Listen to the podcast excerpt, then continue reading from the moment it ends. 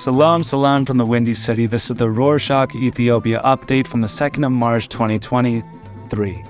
Here's a quick summary of what's going down in Ethiopia. We start off this week's edition by telling you about the severe drought in the Borena zone of the Oromia region.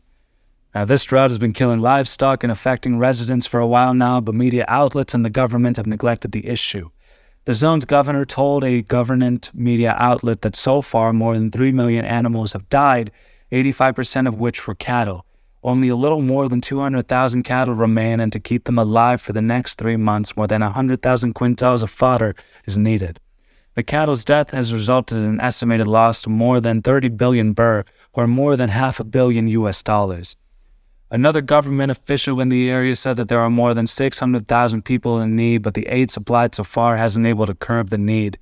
Residents have been telling media outlets that humans have begun dying of hunger, but the government officials have denied these claims, saying that they went to the area, talked to residents, and confirmed that there were no fatalities.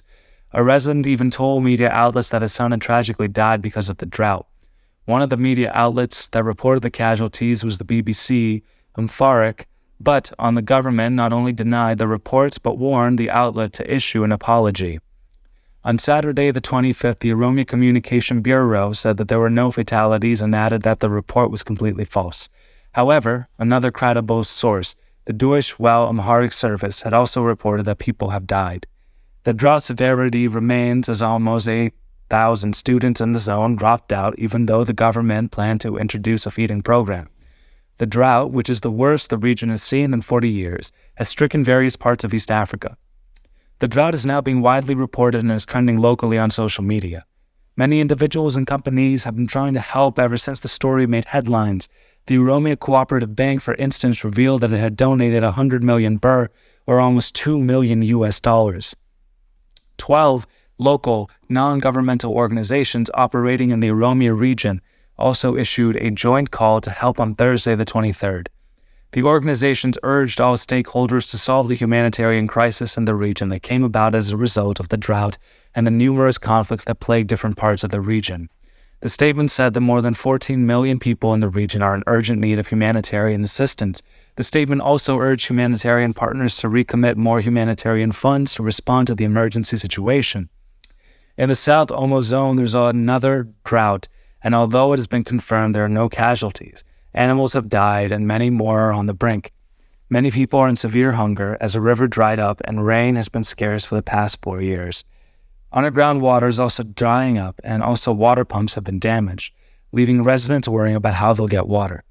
Now, the residents and local governors are calling for help from the government. Although the sad news of drought and hunger dominated headlines, there were important events unfolding elsewhere. A month ago, we told you about the controversial breakaway synod and how the instigators were excommunicated and barred from entering Ethiopian Orthodox Tewahedo churches in the whole country. Now, weeks after that, the schism was resolved and the excommunication was lifted. On Friday the 24th, it was revealed that the injunction ordered by the federal high court against the three instigators was lifted. However, the court has decided not to lift the injunction against the 26 illegally appointed bishops. It's been a whole year since the war between Russia and Ukraine broke out. Last week, the General Assembly of the UN voted on whether or not Russian forces should leave Ukraine, and the Assembly voted for the withdrawal of Russia. But Ethiopia, which is an ally of both Russian and Western countries, has abstained from voting.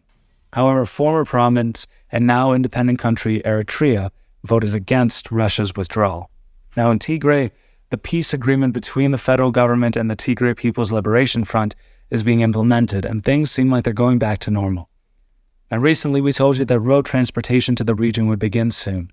However, the service is not available, and this has led to social and economic problems. Many can't afford a flight and from Tigray and rely on road transport. The region's transport bureau said that it had completed preparations but is waiting for the federal government for the green light. Speaking of the roads in Tigray, the capital administration signed a contract to keep the construction of a road more than 60 kilometers long with Sur Construction. The city has budgeted more than 6 billion birr, more than 100 million US dollars, because during the signing of the contract, it was revealed that the project could be finished within three years. Still in Tigray, the National Teachers Association said that on Tuesday, the 28th, that it had sat down with the region's teacher association, Mekele. The two associations talked about how to renew their partnership after the two year hiatus caused by the war.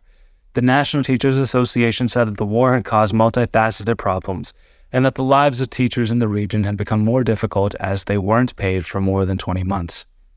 On that note about education, the Ethiopian Islamic Affairs Council and the Ministry of Education sat down to discuss issues where education and the Islamic religion connect. The council's head, Sheikh Hamid Musa, led one of the council's delegates while the Minister of Education, Professor Birhanu Nega, led the other. The meeting focused on whether or not Muslim students should be allowed to leave the premises of educational institutions to make their daily prayers, and the issues of the hijab and the curriculum. The council revealed that after the meeting that it was productive and that the two entities had reached an agreement to work closer than ever before. Now, our last update regarding education for this episode is that the award ceremony prepared by the Prime Minister's office. Now, the PM awarded more than 200 students who'd scored the highest in the National University entrance exam laptops certificates, and scholarships.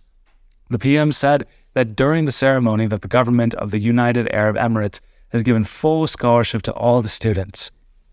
Now it's been three weeks since social media platforms Telegram, Facebook, and YouTube were restricted on both internet service providers Ethio Telecom and Safaricom for an undisclosed reason. So far, no government office has given an explanation on when the restrictions will be lifted. However, all the restricted platforms work by using a virtual private network or VPN. Now, the Ethiopian Human Rights Commissioner and Commissioner, Dr. Daniel Gebeke Bekele, released a statement regarding the restriction. He called for the lifting of restrictions on the social media platforms, explaining that restrictions on the right to seek, receive, and share information should be necessary and proportional. And to close this edition, the Thursday, the 2nd, is the 127th anniversary of the Battle of Adwa, now, in case you didn't know, the Battle of Adwa is in the battle in which Ethiopia, under the leadership of Emperor Menelik II, defeated the invading Italian forces. The battle was significant in that it marked the only successful repulsion of an attempt to colonize an African nation, making Ethiopia the only country in Africa to have never been colonized.